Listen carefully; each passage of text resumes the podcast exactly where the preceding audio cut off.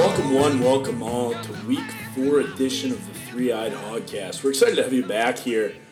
It's the third edition of the Hogcast, and I couldn't be more excited to hop on the ones and twos here and bring you some of the new segments we've got cooking. Just an overview of today's episode.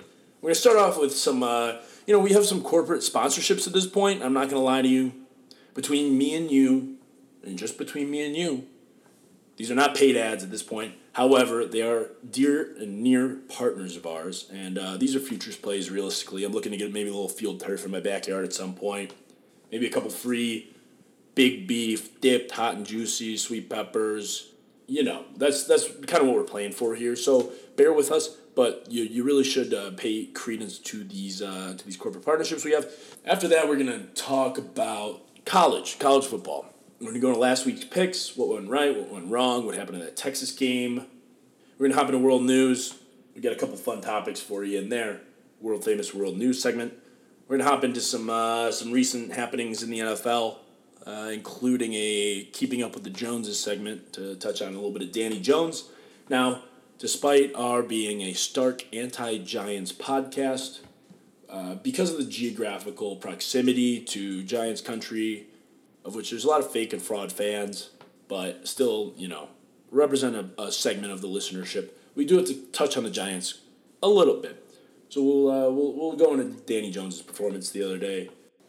And after that, we're going to hop right into our pop culture segment. On the debut of the pop culture segment here, we're going to do a little breakdown of some modern musical lyrical genius. We're going to break it down. We're going to try to make some new hit tunes. Interpretable for our younger and older audiences, whoever it might be, so they can kind of get a feel in relative or anecdotal terms for what certain new verbiage the youth are using in music back in football terms, and maybe we'll get a little remix in there at some point too. After that, we're going to hop into the NFL games. We're going to go a little bit of an analysis of what happened last week, what we saw, what we noticed, what's important. We're going to go into what went right, what went wrong with our picks. And then we're going to talk about our next slate of picks here, which are guaranteed to be winners. I mean, we're trending up, right? I went 1-7, and then I went just about 500 this week. That means I'm probably right at like a 7-1 clip for this week, if not 8-0. You might as well put your rent on a parlay on my picks this week. So without further ado, let's get into the Hogcast. So to kick things off, let's punt it over to our first big-time corporate sponsor. Really excited to announce this. The Yonkers, New York branch of Ewing Corporation just went live. Ewing Corporation, your leader in home and industrial landscaping equipment. Ewing has been a partner of the Hogcast and all of its musings for a while now. We're excited to announce that it's launched its Yonkers branch. Now, my good buddy Jack's up there flipping around a couple racks of ribs, some chicken wings. He's doing a great job. You guys should go check it out. Not too far of a train ride up to Yonkers. Great landscaping equipment. I'm sure that all of you listening with your vacuous Manhattan backyards are going to be super fired up to hear about all the stuff they've got to offer. Right now, just until the end of September, we're happy to announce this special offer for the Hogcast listeners. Use promo code HOG, that's HOG, or HOGG, also works, for 25 free feet of tubing when you buy 25 more. Now I repeat, promo code HOG, 1 or 2 G's, for 25 free feet of tubing when you buy 25 feet or more. Tubing goes from 1/8 inch diameter all the way up to 4 inch diameter. Who knows what you're going to use it for, but 25 free feet, that's a pretty damn good deal, I'd say. Promo code HOG, use it today. Like I said, Jack tosses around a mean rack of ribs on the grill. What Jack also does is he's currently searching for a truck driver for some Ewing delivery trucks. Now there's some sketchy zoning restrictions and rules around the freeways up in Yonkers, so you're going to have a great sense of geography. And the only other job requirement here for that truck driving rule is less than 3 DUIs. Now I hope that not too many listeners of the Hogcast fall outside of that realm of eligibility. However, you never know. Our podcasting platform does not give us demographic information. It gives us plenty of data on each and every one of you, mind you, and don't worry about that. We have all of your data, but we don't have, a number of DUIs per listener stat right now. So it's tough to say whether you guys all fit into the demo for this role. But reach out to Jack, search monster.com for Ewing truck driver Yonkers roles, and feel free to reach out if you're interested. Great perks, ribs every weekend. The kid knows how to throw a slab on the grill, and they got field turf there. It's like I look at the field turf in that warehouse. Oh, my God. I just imagine them outfitting an NFL training camp and cruising into camp and seeing Quentin Nelson or someone of similar stature, of which there are very, very few, running defensive tackles into the turf, shredding up grass and dirt, and having the Ewing Corporation just wheel in brand new sod, beautiful sod from the warehouse, and it just gets me going. They got enough sod for Quentin Nelson to practice 5 times a day for 5 straight years, and they wouldn't run out. So check them out. But before you bail on us to go check out the Ewing website or head straight up to the Yonkers facility, in fact, let's get into our college picks, both from last week and our college picks looking ahead into this next week. So a couple things happened last week. Swanee took Cal to cover versus Ole Miss, which they did handily. It was a nice week for the Swan in that regard. I had picked Texas. Now, Texas was up 13 points late in the fourth there, and Oklahoma State, for some reason, thought they needed to come and ruin everyone's day. Came back with a last-second touchdown to bring the total within 6, which was unfortunate for our bottom line here, of course. Now, Texas did look like an absolute wagon. They looked great that entire game. Their defense did a great job of containing the two horses from Oklahoma State at first. And I'm going to really like Texas moving forward here with future picks for the rest of the season. I think you should too. But we pushed on that one. And then Jake obviously picked Wisconsin over Michigan. Now, not only because he's a Golden Domer homer, but Jake recognized that those hogs from Wisconsin are just simply unbeatable in some cases, especially at home. And you had a Michigan defense, still pretty young, and you had a Michigan defense that really struggled against the run versus Army. So they struggled again versus Wisconsin. Wisconsin looked fantastic. They're a scary team. They'll lose to Iowa in a couple weeks, and then they might slip up to someone else really easy later on, and they'll probably... they'll hit like an Outback Bowl or something like that. But they look good right now. So they took it to Michigan. Now, if I was a Michigan fan, I'd almost be sorry that that Army's freshman kicker, didn't make that field goal at the end of the game in their second game, because then you could have just got rid of Harbaugh, gone into the Wisconsin game with a fresh start, maybe some optimism that, the team would respond well to a different coach, a la David Shaw in Stanford when Harbaugh left Stanford a number of years ago. But instead, you just gotta take into you up in Madison. It was a tough one to watch. So Jake won that one. So going into the third week of the Hogcast, we currently stand at Swan with a 1-1 record. I've got an 0-1-1 record in college picks, and Jake is back to 1-1. He's going to make you some money again. He did win his first college pick of the season. Now let's look forward to this week, in fact. So this week's picks, we got a couple good ones. Swan's not making the pick this week because of his absence on the show, obviously, but he'll be back at it strong in no time, I'm sure. My pick this week is a big, fat, juicy line in the ACC. I got burned on a UNC bet earlier this season. After they looked really good in the first 2 games, they absolutely got whooped upon in the first 3 quarters against Wake Forest. I couldn't pull that one out. But I do like them plus 27 versus Clemson this week. Call me an idiot. I probably am. I usually am. But they're hosting Clemson. This feels like one where Mac Brown will get his guys riled up for this one. And Clemson's a wagon. Don't get me wrong. They got a great offensive line. 4 preseason first-team All-ACC offensive lineman on that line. However, UNC at home, getting 27 points. It's too juicy for me to pass up.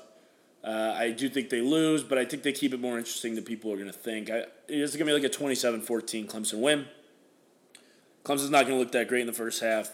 Maybe I take UNC money line in the first half, potentially. And then I do think Clemson will pull this out, but not by 27 points. So that's my pick. Moving on to Uncle Jake's lock of the week, what you guys have all been waiting for. Now, Jake officially lists himself at a 2-1 record, but 1-1 on picks on the pod. So here's Jake's pick. After a big week last week, we're going to follow up with a contrarian play. Nebraska-Ohio State is going to be one of the best games of the year, and here's why. The Buckeyes play a pitiful schedule that involves little in the way of real competition for most of the season, while the Huskers are stuck in the midst of a program rebuild. You're getting 17 points to bet against a bunch of guys that have barely smacked the pads this year, and we're going to pick Nebraska. Plus, Ohio State is generally ripe for an annual Big Ten collapse. Why not this week? Nebraska plus 17. Now, Jake's financial crisis rating is Daddy's first Rolex. Now, that might be a bit weaker of a rating than we saw last week with the Pretend You're Lehman Brothers and this game is a subprime mortgage rating. Potentially, he doesn't quite believe in this rebuild under Scott Frost for Nebraska just yet. I don't necessarily believe that Nebraska will cover 17 either. However, I do think Ohio State, they really haven't slapped the pads around. And despite beating Indiana pretty handily last week, They might be in store for a letdown. We'll see what happens. Jake's got Nebraska, so hey, I'd throw Daddy's Rolex on that. It's in Nebraska, which is always a tough place to play regardless. So we got Nebraska plus 17. I'm seeing plus 17.5 right now. If you can lock that in, get after it. But those are our college picks of the week. UNC against Clemson and Nebraska against Ohio State. A couple big dogs.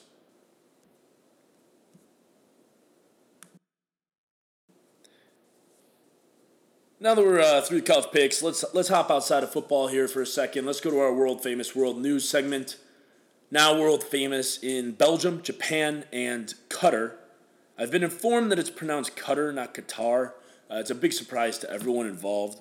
The person who told me this, I do trust infinitely more than I trust any of the other hooligans who I roll around with, who probably don't know the correct pronunciation of many things coming from the Middle East, but we have a Qatar listener now, so let's go into our world news segment here. Now, the big news for earlier in the spring, it was kind of the hot topic, and then last week it popped up again because it was in trend, and that was the date that things were supposed to occur and go down. Was the storming of Area 51. Now, if you're not familiar, basically some dude who knows who this guy is.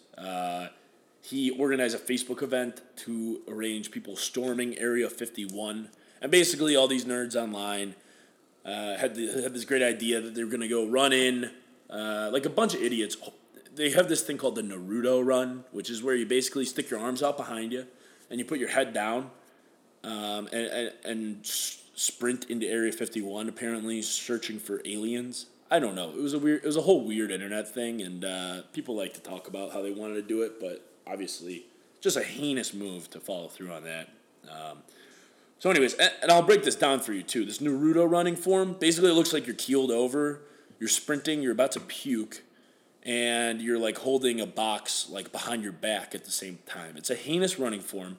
First of all, by bending your torso over to a 90-degree angle, you're unable to get full hip flexion at the top of your stride. So you're going to decrease your running speed inherently based on that body geometry.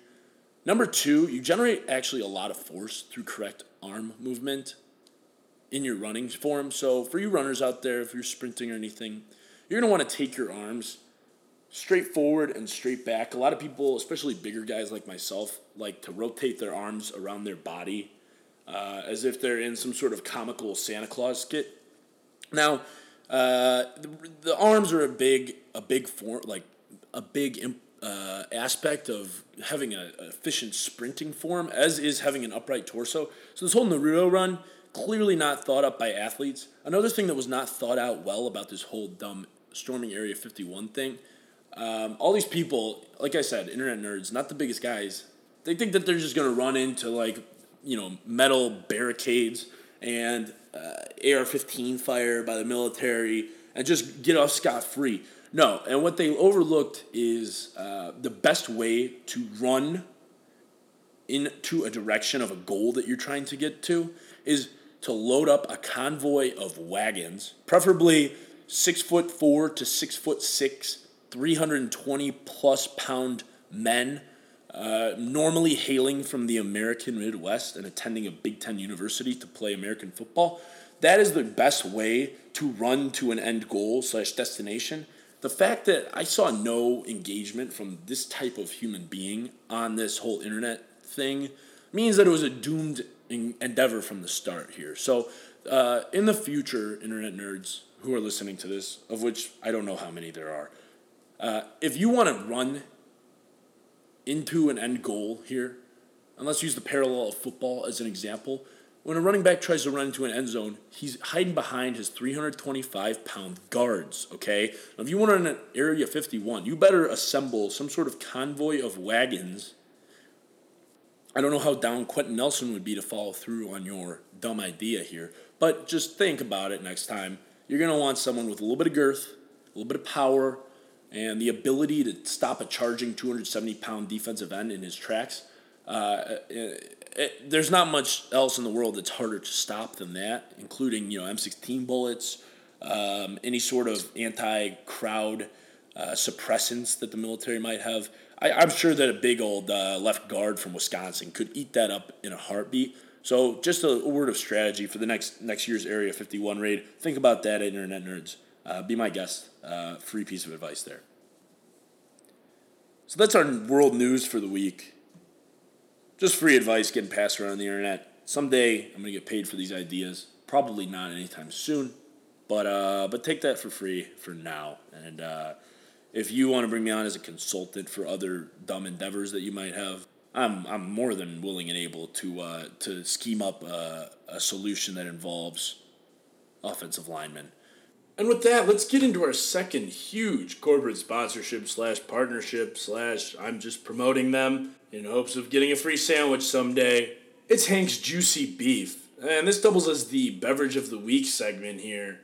So, honey, I'm sipping on a Hank's Juicy Brew from Hank's Juicy Beef. Now, Hank's is the preeminent Italian beef sandwich in Manhattan, in downtown Manhattan to be specific. Hank hails from the southwest suburb of Oak Park in Chicago. He went to a high school mind conference back in the day. He then went to community college at Yale. And now he's a very successful beef entrepreneur. So check out Hank's Juicy Beef. It's on Chambers Street. Hank's Juicy Brew from the Bronx Brewery. One of the best beers around. Pairs well with the big beef dipped hot and sweet peppers. Hank's Juicy Beef. If you're ever downtown, go check them out.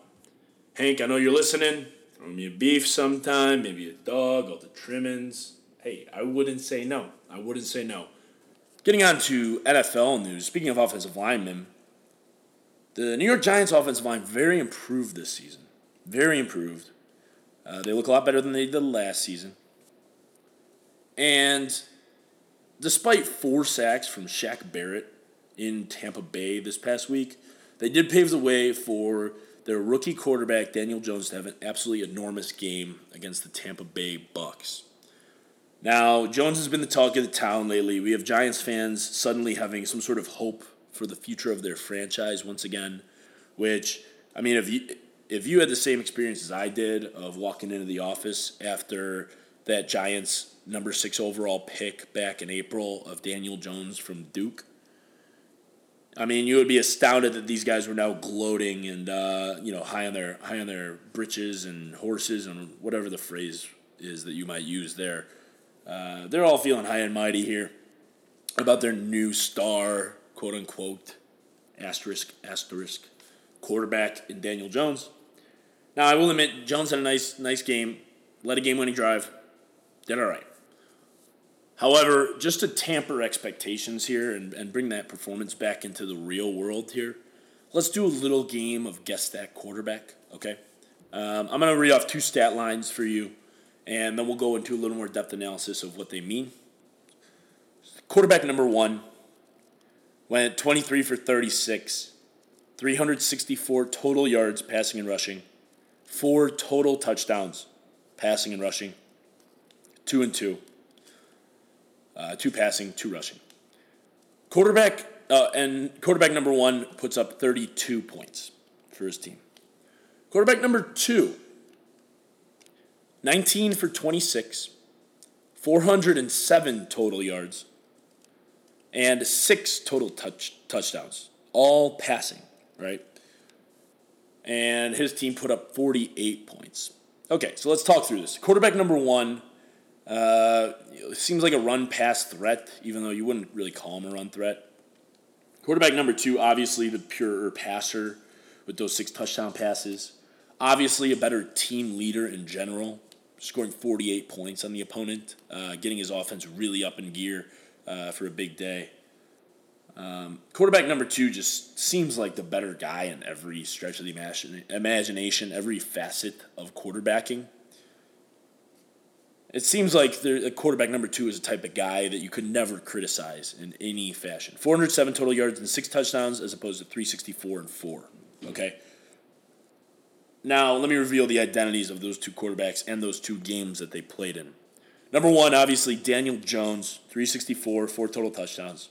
Number two, in a very similar scenario, Trubisky, in what is essentially a rookie year, Year one under Matt Nagy, week 4 last season instead of week 3 this season for Jones. So week 4 last season, 407 total yards, 6 passing touchdowns, and a 48-10 routing of the Tampa Bay Buccaneers.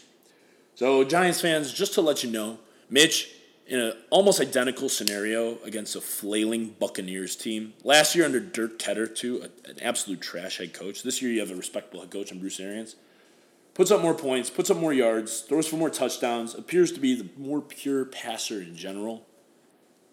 Also outrushed Daniel Jones in that game for the record, for good measure. I just want you to think about that next time you're real high and mighty about your Buccaneers win. We got a quarterback in Chicago, the brunt of many, many a joke and much criticism, probably for his top 10 pick as well as Daniel Jones was a top 10 pick. Both of them are kind of getting a little bit of flack from their respective high expectation fan bases. Now, Trubisky clearly with a more epic performance in that one, and he's still receiving flack by the media, and I don't know why. I think this media is being awfully harsh on Mitch Trubisky. All the people around the world are being awfully harsh on the kid. Clearly superior to Daniel Jones. In fact, 1.5 times as good by most statistical measures. So I just want to put that on the table in our Keeping Up with the Daniel Joneses segment here. Now, Jones might continue to be very good. He might regress. I would wager, if I was a wagering man, that he will regress, in fact. He doesn't have the natural leadership skills that Mitch does. Clearly not as pure a passer, but hey, That's as close of a test and comparison as you could possibly get there. So keep that in mind, Giants fans. Now moving on here, we've got a little pop culture segment. Very short, very quick. Just wanted to highlight our outro song. Absolute banger, as you might have noticed if you've hopefully listened to the end of the last 2 podcasts. The outro song for the Three-Eyed Hogcast officially is the song Sixes to Nines by Big Wild featuring Rationale. Do I know those bands intimately from prior engagements with their music? No, not per se. However, the song's name is Sixes to Nines, which we take the 2 out of the middle and we get 6 nines. So obviously there's some sort of allure there. And it's an absolute banger, right? So the song itself is about turning someone's sixes to nines. Essentially what they're referring to here, and don't take your mind out of the gutter, Pigpen, Hogcast listeners, take your minds out of the gutter. When you turn someone's sixes to nines, it means you're turning their world upside down. It's really a romantic concept, and I'd like you to think about it that way instead of in some perverse fashion. Now, what does that mean, right? Can we maybe we'll elaborate with a little anecdotal evidence to tie it back to the song. So let me just tell you about something that turns my sixes to nines, okay? Turns my world upside down. The first thing I think of, and a little bit of recency bias here, but really something that got me going, got me a little bit worked up on Sunday, a little bit overjoyed, was watching a dominant offensive line unit do what they're supposed to do against an inferior team, inferior defensive front, and put up not only gaudy numbers, but unprecedented numbers over the past 20 seasons.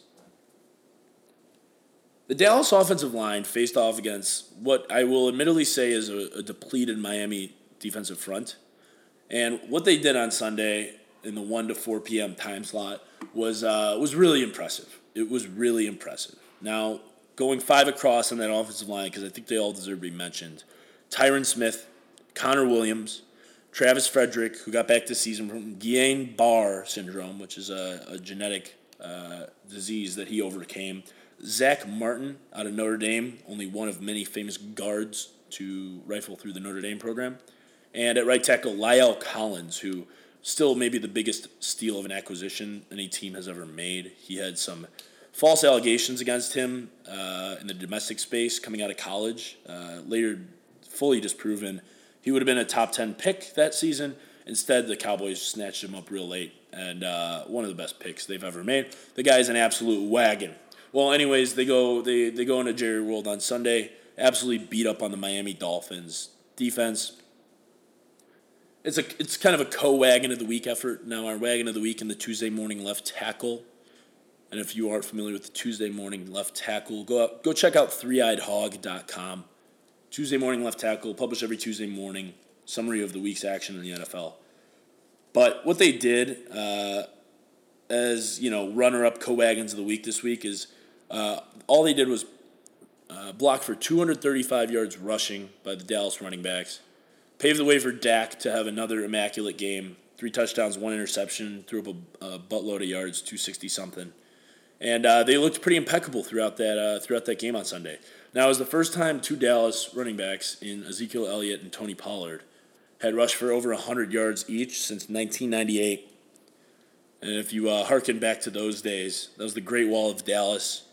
Had some all-time players up there. Nate Newton was one of them. Larry Allen was one of them. A couple absolute wagons up front. Now, they did it with a backfield that featured Emmitt Smith. So, unprecedented stuff by the Dallas offensive line. It was a lot of fun to watch. I would tune into every Dallas game you can for the rest of the season, and luckily we get them on Sunday Night Football on NBC this week. So, co-wagons of the week, they turn my sixes to nines. So, you know, whether you're 18 or 82 listening to this Hogcast right now, we have Pigpen members of all ages. That's your pop culture interpretation of the day. And we'll get another clip of sixes to nines here for you before we head into our next segment. And yeah, that's that. Ooh, better come together, go together. You can't let them step away. You can't let them step away. We got everything together, so unpredictable. But one thing I know for sure. You turn my sixes to nines.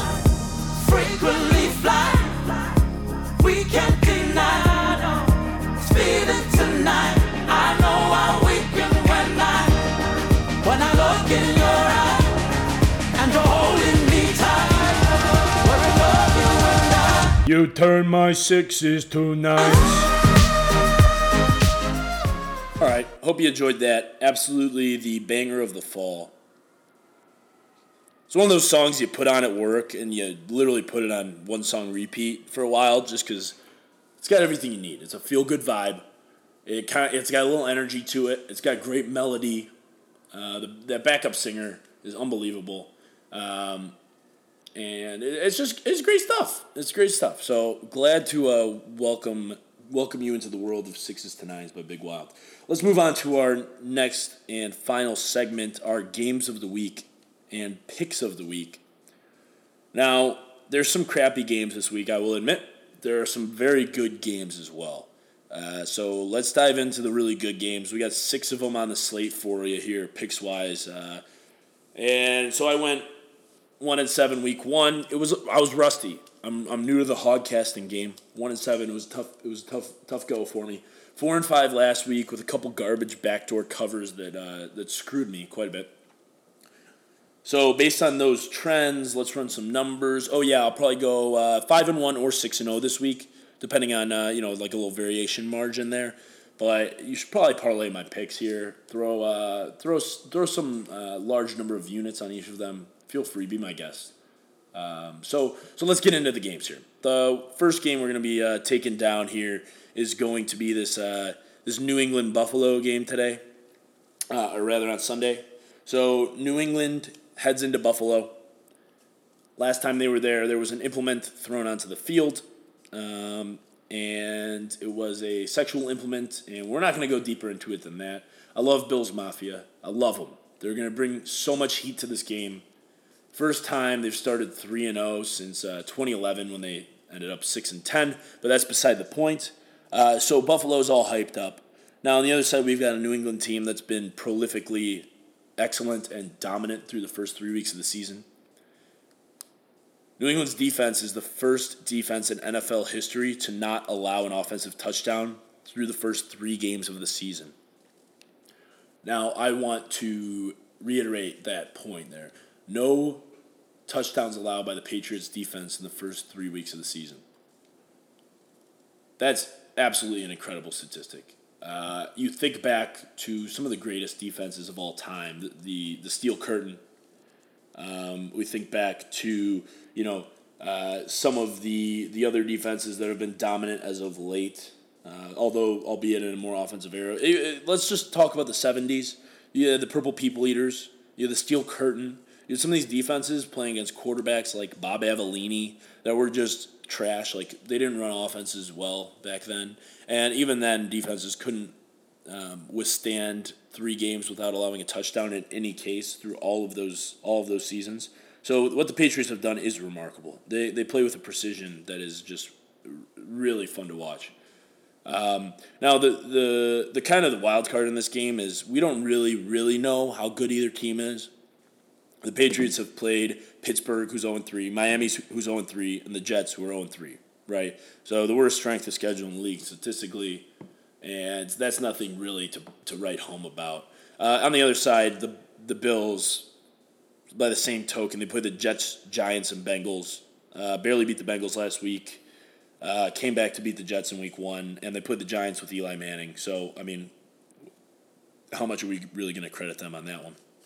So strength of schedule, kind of a wild card. We don't really know who these teams have beaten, how for real each one of them is. Buffalo's got a big question mark in that regard. But I still kind of give the edge to the Patriots just by the way that they've beaten those teams. Let's look at the quarterback matchup. We've got Josh Allen versus Tom Brady. Now, we all know Tom Brady, been in the league since 1999. He's been dominant since then. There's nothing else to say about Tom. On the other side, Josh Allen, second season, out of Wyoming. He's tall. He looks good in shorts, all that stuff. He's played very well this season. He's got great precision down the field. He really does have a rocket arm. It's fun to watch him play. He really is one of the most fun quarterbacks to watch, other than Mahomes and Watson and Trubisky and those types of guys. So, Allen's playing well, but Brady doesn't make mistakes at this point in his career. And until he proves that he's going to be flustered at any point this season, I still give the edge to Tom Brady. Even though Allen's fun to watch, he's great on his feet. Great throwing the ball downfield. He probably's got more juice on his toss than Tom Brady does at this point. And not probably, he definitely does. However, the precision, again, not just by the Patriots defense, but by Tom Brady in his 2000th NFL season, I'll give him the edge. So, all in all, I mean, New England -7 in this one. They're going to win the game. I'm confident about that. They don't go into Buffalo. They don't lose against the Bills. It just doesn't really happen with Tom Brady. Now, they are on the road, and they're a different team on the road. I'll give you that. However, I still like the Patriots. The precision with which they've played this season, the way they've routed teams, they're allowing less than 200 yards a game on defense, which is, again, another just ridiculous stat. The next closest team is like 280 yards per game. So, like, they're doing things that we haven't seen in a long time on defense. Like, not even the greatest defense of all time, the 1985 Chicago Bears had this type of dominance through the first three games of the season. It speaks to their coaching, speaks to their personnel, etc. I like New England 23-14. Buffalo gets a couple touchdowns at home. They're going to be riled up. They might jump out to a 7-0 lead, but New England's going to control this game, and I like the Patriots here, 23-14, -7. Take the Pats. Game number two here, Kansas City at Detroit. Kansas City is -6.5 in this one. So one touchdown win gets us some money. We're definitely taking the Chiefs. It's hard to not take the Chiefs. Detroit is 2-0-1. They've been kind of a surprise team this year. But they're still Detroit. They're still shitty. I was talking to a Michigan guy the other week, and I couldn't even talk. Like, I talked to Packers fans, Vikings fans, and I talked some smack, you know? Talk about certain performances recently in the past that the Bears have absolutely shellacked them on every front. I talk shit on the quarterbacks because the quarterbacks suck. Kirk Cousins is a loser. Aaron Rodgers is a crybaby. I'm watching this Packers game tonight, and it's a great game. We're just starting off with the third quarter here, and I'm really hoping the Birds pull this one out just because it makes the Bears' road to the NFC North Championship a little bit easier in the short run. But, going back to this Michigan kid, I can't even talk smack to him, right? He's pathetic. It's an abysmal franchise. They've never been good. They're sorry to watch. And they had the Bears number for a number of years there under John Fox and Mark Trestman. So what? The Lions suck. They're 2-0-1. But you can't put them on the same tier as the Chiefs right now. Even though they've been scrappy, they beat the Chargers. They tied the Cardinals, which is a joke. So, let's not get too high on the Lions here. The other stat I want to bring up for you, not that was a stat. That was more of just a rampage against a really shitty franchise. But I do want to bring up the fact that... Patrick Mahomes Patrick Mahomes has not started a game in a dome in the NFL, which is kind of crazy to think about. Through a year and a quarter almost, no starts in a dome, 20 starts. Now let's compare that to another team just to show you kind of the variance that we have here. So the Atlanta Falcons play, I think, 3 games outside all season, 3 games outdoors. Now they're a significantly better team indoors. Obviously they have their 8 at home in Atlanta. They play the Saints. They play the AFC South this season. So they play in Indy, and they play in Houston. And the rest of their games, they got a couple dome games mixed in there. So they have 3 games outside. Now, Kansas City, it's their first game in a dome in 21 games.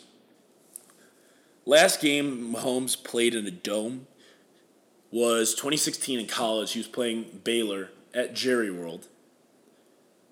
Now, hold on to your horses, folks. Hold on to your chairs. Something. You're going to pass out. Mahomes went for 568 yards passing and 6 touchdowns in his last game in a dome. So you thought this guy was good outdoors and, in frigid conditions of Arrowhead and, New England and wherever it may have been through the past couple seasons, Pittsburgh. In a dome, this guy is proven to be an absolute savant. And take any Mahomes prop you might have, yards, touchdowns, whatever it is. First score is going to be a Mahomes touchdown pass, so just take all the Chiefs receivers as the first score prop for that game. But the guy might go for 505 touchdowns. The Chiefs go in 35-14 here. The Chiefs are too good. They're too good. And Mahomes is going to light up Ford Field. The X factor in this game here is Kerryon Johnson and the Lions. The Lions offensive line under Graham Glasgow and Frank Ragnow at guard and center, respectively, have been very good this season. Surprisingly very good. Those two are kind of leading the way. So I would look at Kerryon Johnson as kind of an X factor in this one. If the Lions get the ball first and can run the ball down the field on the Chiefs, it's going to steal a lot of momentum. And the Chiefs have the number 27 ranked rush defense in the league right now. So... just be careful of that. If there's one X factor that could go the Lions' way, it's going to be pounding the rock. Chiefs D-line giving up a lot of rush yards so far this season, including 4 rush touchdowns to the Ravens last week. So keep an eye out for that. But all in all, I don't think it's going to be close. Next game here. Let's talk about Lamar and that Baltimore offense. We got Baltimore hosting the Cleveland Browns. Baltimore is a 7-point favorite. I like the favorites this week. These are three really good AFC teams playing three kind of hopefully good but not actually proven to be good teams. So this is Baltimore hosting Cleveland. Now, I'm looking at the strength versus the strength in this one. That's the matchup to watch. And that's going to be the Baltimore offensive line facing off against a newly assembled, very talented but newly assembled Cleveland defensive line. So Baltimore's offensive line features some of the best tackles, maybe the best tackle combination in the league. I mean, there's a couple good tackle combos out there.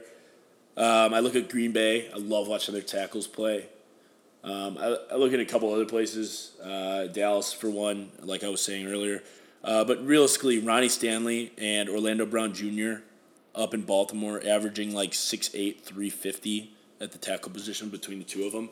They're going to be able to shut down Myles Garrett and Olivier Vernon. I like the experience of the Baltimore offensive line, led by Marshall Yanda at guard here in the interior. Really, I just give them the advantage over really what Cleveland has as a strength on defense. And I do think the Ravens are going to continue to run the ball really well. Let's look at Lamar versus Baker a little bit. So Lamar is 2 years younger than Baker. He's 1-0 against Baker. He's arguably put up a more impressive career to this point despite not winning Rookie of the Year last season. He had significantly fewer starts than Baker last season. So Lamar this season, let's just take a look at the numbers. Lamar's 63% completion, 288 pass yards per game, 2.3 touchdowns per game. No picks, and 57 rushing yards per game. Baker, on the other hand, 57% completion, 268 yards per game passing. He has a touchdown per game this season and 1.7 picks per game with no rushing yardage average at this point. So the edge performance-wise is clearly in Lamar's favor. Now, Baker's got a bad offensive line, so it might all be talent-based. But production-wise, Lamar is really outperforming Baker so far. Lamar is the 32nd pick, undoubtedly has a big chip on his shoulder in games against Baker, who's the first pick in that draft. So what I'm saying here is I like Lamar to kind of continue the stretch. The offensive line has the advantage. They're playing very well right now. And the Ravens are 7-2 at home since the start of 2018. They've really been dominant in Baltimore. Browns have struggled on the road despite their little hot streak here. They're 3-6 on the road since the start of last season. So I'm taking the Ravens at home. And I think it's going to be a good game. I think they're going to grind it out a little bit. I think the difference is going to be that Ravens rushing attack, as it has been for the first 3 weeks, and that offensive line, those tackles really shutting down the Cleveland pass rush. So let's just say Ravens at home, and we'll give them 28-17, Ravens. They're going to win and cover. Next game here. Let's go to New Orleans, Dallas, Sunday Night Football. It's going to be an awesome game. Two powerhouses in the NFC. Despite Drew Brees being gone, it's going to be fun to watch Teddy Bridgewater. And the Saints proved last week in the Seahawks game that Drew Brees is kind of like, you know, the eyes of that team. And when they went blind, the rest of their senses really strengthened. Their defense played really well in the first three quarters. Alvin Kamara put up a great game, 161 yards on 25 touches and a couple touchdowns. And Michael Thomas got his first touchdown of the season as well. So, their defense scored. Their special team scored on a punt return. New Orleans is a complete team in every sense of the word. And they were, deservedly in the Super Bowl last season for a reason. They're a very good team. Dallas, on the other hand, they kind of always have that disappointing moment in the season. They've been so good this far, but they've played the Giants, the Redskins. Sorry, the R-words. I'll bleep that out. Can't be using racial slurs on the Hogcast. And they played the Dolphins, who are just abysmal. So Josh Rosen, Eli Manning, and Case Keenum. You're 3-0 against those guys. Good job. But let's play a real team this time. Dallas is 4-5 on the road since the start of 2018. As opposed to 9-1 at home. They've been dominant at Jerry World. They've been paltry on the road, and that's not including their playoffs. So they're 4-6 on the road, including playoffs, 10-1 at home, including playoffs. So Dallas is a different team on the road. Dak is a different quarterback on the road. He's throwing for an average of 25 fewer yards on the road. He's got 11 touchdowns and 6 picks in those games. And at home, he's got 20 touchdowns and 4 picks. So Dallas is a different team on the road. Dak is a different team on the road. Saints have a complete team. The Saints are riding high, and I think they love playing with Teddy Bridgewater leading the way. I like the Saints at home. Sunday Night Football, we're going to have an awesome, awesome game. Dallas is 2.5-point favorites. I like the Saints to win 31-24, and there might even be more scoring in this one. It's going to be a fun game to watch. Neither of these defenses are particularly outstanding, and I will take the Saints 31-24. Moving on, let's go to representation for the Yinzer, who's missing from the Hogcast today. Cincinnati visits Pittsburgh on Monday Night Football. Cincinnati is 4-point underdogs. Pittsburgh has won 7 straight in this series and 10 of the last 11. They've been really dominant over their foes to the southwest in Cincy. Their average margin of victory, however, in the last 3 games is only 4.3 points. So that's with AB and Big Ben, and the Steelers are only winning by 4.3 points per victory. So they've been close games. They've been competitive despite the Bengals not being a very good team the past 2 seasons. Now, without AB and Big Ben, the story changes for sure. So, the Bengals are not a bad team this season. They're 0-3. It's a bad-looking 0-3, but they've lost to teams with a cumulative record of 8-1. That being the Bills and the 49ers and the Seattle Seahawks, who are at 2-1. So, the Bengals have lost to good teams. They've kept it close in some of those games, not so much in others. But the Bengals are a better team than their record indicates. I think the Pittsburgh is not very good, and they really lack on some of the advantages they had over Cincinnati in years past. Pittsburgh has the 28th ranked rushing defense in the NFL. Joe Mixon has under 100 yards in his first 3 games for the Bengals. I'd really like him to pick that up this game. I think the Bengals are going to go and try and capture some of the Monday night energy in Pittsburgh by stringing out some long drives, running the ball with Joe Mixon. I think it's an opportunity for the Bengals offensive line to prove themselves here. So I like Joe Mixon to pick it up in this game. And I like Cincy to go in a really hard-fought game. These are always really fun games to watch because the teams hate each other. They are going to hit hard. They're going to block. They're going to tackle. Good Midwestern football. I like the Bengals 21-17. The Pittsburgh contingency in the pig pen is not going to be happy about that. But I do like the Bengals in this one. The Steelers' woes are going to continue against a team that is not as bad as the record indicates. So that's that. 21-17 Cincy. Take Cincy, 4-point underdogs. And finally, the game of the week. We've got the Vikings in Chicago, Sunday afternoon, game of the week. Easily the game of the week. Both 2-1 teams fighting to catch up to the Packers here, who are now down 27-20 in this one. Eagles just dropped a pick. Nigel Bradham, you suck. But anyways, fighting to catch the Packers right now at 3-0, maybe 3-1, maybe 4-0. We'll see how this game goes. Minnesota, Chicago. So the Bears are whipping out their throwback sworn in 1936. If you haven't seen them, go check them out on Twitter, Instagram, etc. They're pretty nice looking. They got a little weird bumblebee look going on with the socks, but I like them in general. They're cool, clean looking unis, and the Bears generally play well in their alternates now. So that bodes well for the Bears, obviously. Now, a couple concerns about the uniforms here. Not to spend too much time on the uniforms, but they are important to me. So they should be important to you, too. So the Bears, first thing is we got the winged helmet going on. We have the 3 orange stripes going down the navy helmet. Now, this is the classic Michigan helmet that we all hate so very much. So one thing I'm concerned about here is by wearing the Michigan helmets and emulating them, I wonder if we're going to absorb some of their bad juju. I'm certainly hoping we're not. Michigan screws up in big games against big opponents with seasons on the line. I'm really hoping the Bears don't do the same in those Michigan helmets this week. So that could be a concern. Keep your eye on that. Do the helmets affect our play? That'll be a key point to watch for in the game on Sunday. Number 2 about the jerseys. There's something a bit problematic about this whole 1936 uniform throwback. 1936 was in the heart of the NFL's ban on African-American players. Now, that ban was mainly instituted by a very racist Washington. At that point, they were the Boston Braves turning into the Boston Redskins, who later became the Washington Redskins. Sorry, bleep that out. I don't say the R words on this podcast.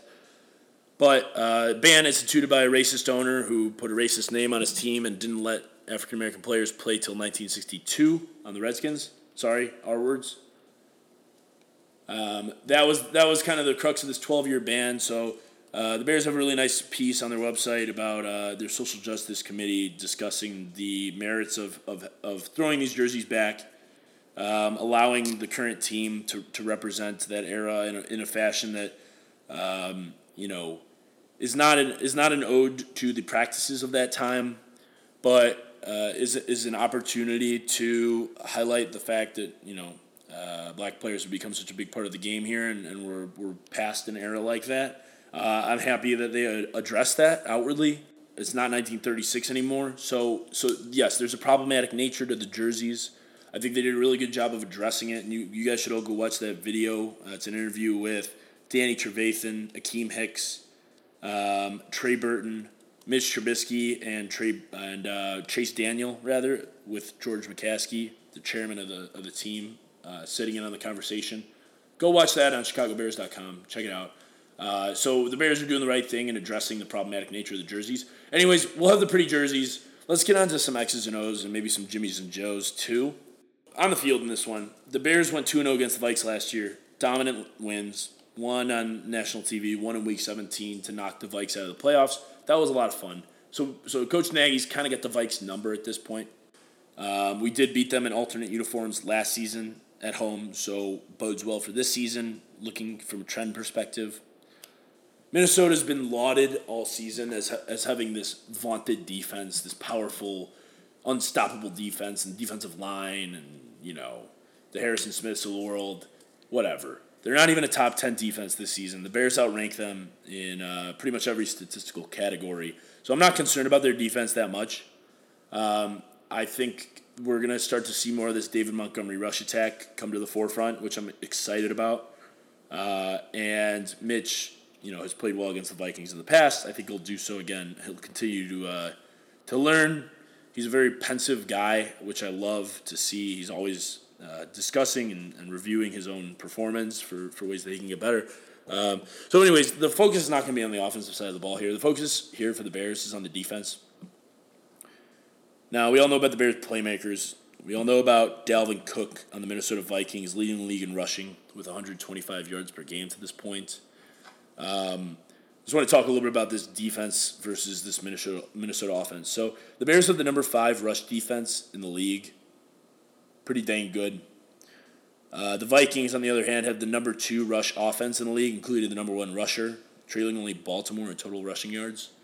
So it's kind of an unstoppable force meets an immovable object type situation here, with the Bears really shutting down the run game this season so far. Now, I could get on my knees for Khalil Mack and Danny Trevathan and the rest of that defense right now, but I want to talk about two guys particularly who don't get enough credit, probably because of the nature of the profile, the position they play. Akeem Hicks left the Redskins game the other night with a knee injury. He did not practice on Wednesday. We're all hoping that he's having a speedy recovery and is able and available on Sunday. Now, this happens. Akeem is in his 6th or 7th or 8th year in the league at this point. Big guys get banged up a little bit, don't practice. They come back fresh in the game on the weekend. So we're hoping Akeem is out there ready to wreak some havoc on the inside. He absolutely dominated against Minnesota at home on Sunday Night Football last season, so we're hoping he gets back to that form. Now, his counterpart on the defensive interior is Eddie Goldman, who has had really a career year here. Somewhat unnoticed, but Eddie is playing out of his mind, taking on double teams, eating up blockers inside, getting great push, and really shutting down offensive interior lines. So I'm excited to see those two guys really step up in this one. I don't have any faith in Kirk Cousins throwing the ball against the secondary. I think if the Vikings go in with a game plan of throwing the ball over 20 times, the Bears will pick Kirk off 3 times.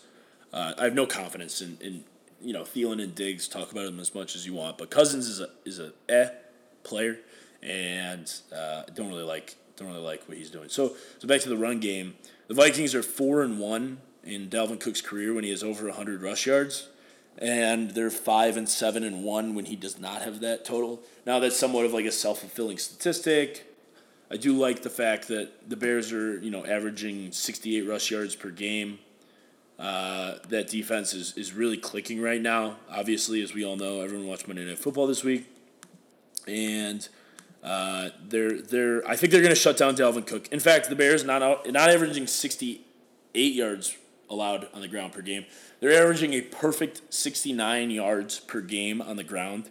That's our 69 of the week on the Hogcast. Bears allowing 69 yards per game on the ground this year. That's fifth overall in the NFL. They're fourth in rush yards allowed per play. Really, obviously, a dominant unit. How many times do I have to say it? So we're going to hold Dalvin Cook under 100 rush yards. He's a good player. They're really running good zone schemes on the offensive line down in Minnesota. But we're going to hold him under 100. The Bears' defense is going to do what needs to be done. They show up in these divisional games at home. That's for sure. Kirk Cousins, 3 picks probably. And I like the Bears to win this one. Let's say 42, Minnesota 6. We'll give you that prediction. Realistically, the Bears are 2.5-point favorites to 2-point favorites here. So that's, in my mind, that's free money. There's no way the Bears lose this one at home in such a crucial matchup. The guys are going to be ready to go. I hope Nagy doesn't pull too many trick plays out of his sleeve. One criticism I have of him is a lot of this offense seems scripted. I'd like to see them just go downhill and beat guys one-on-one a little bit more moving forward. But I think the boys are going to be ready to play at home in a big divisional matchup, unlike in week one. So let's go Bears 42, Vikes 6. Big win for the Bears in the alternate unis at home. Bear down, Chicago Bears. That was this week's Three-Eyed Hogcast for week 4. Hope you all enjoyed. Get back to me with any feedback you've got. I'd love to hear it all. And we will talk to you next week. Again, go to the threeeyedhog.com. That's threeeyedhog.com. 3 straight E's in between 3 and I'd. Threeeyedhog.com. Check out the Tuesday morning left tackle column. Subscribe, like, share, Twitter, Instagram, etc. And talk to you again next week. Set your problems with me, baby. Save your conversation for the basement. I want you speaking in tongues. You know what they say about those. They come together like we're together. You can't let them step away. You can't let them step away. We got everything together, so unpredictable. But one thing I know for sure, you turn my sixes to nines. Frequently fly, we can't deny. No. Speeding tonight, I know I weaken when I look in your eyes and you're holding me tight. We're in love, you and I. You turn my sixes to nines.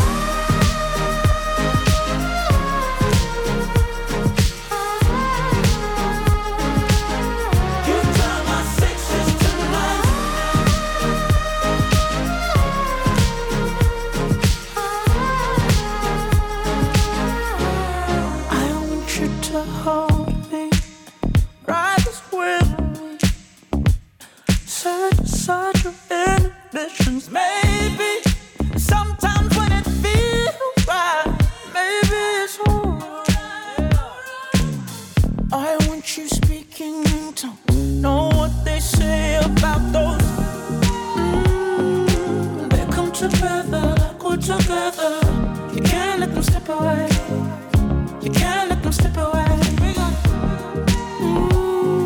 Everything together, so unpredictable. One thing I know for sure, you turn my sixes to nines. Frequently fly, we can't deny. Speeding tonight, I know I weaken when I look in your eyes and you're holding.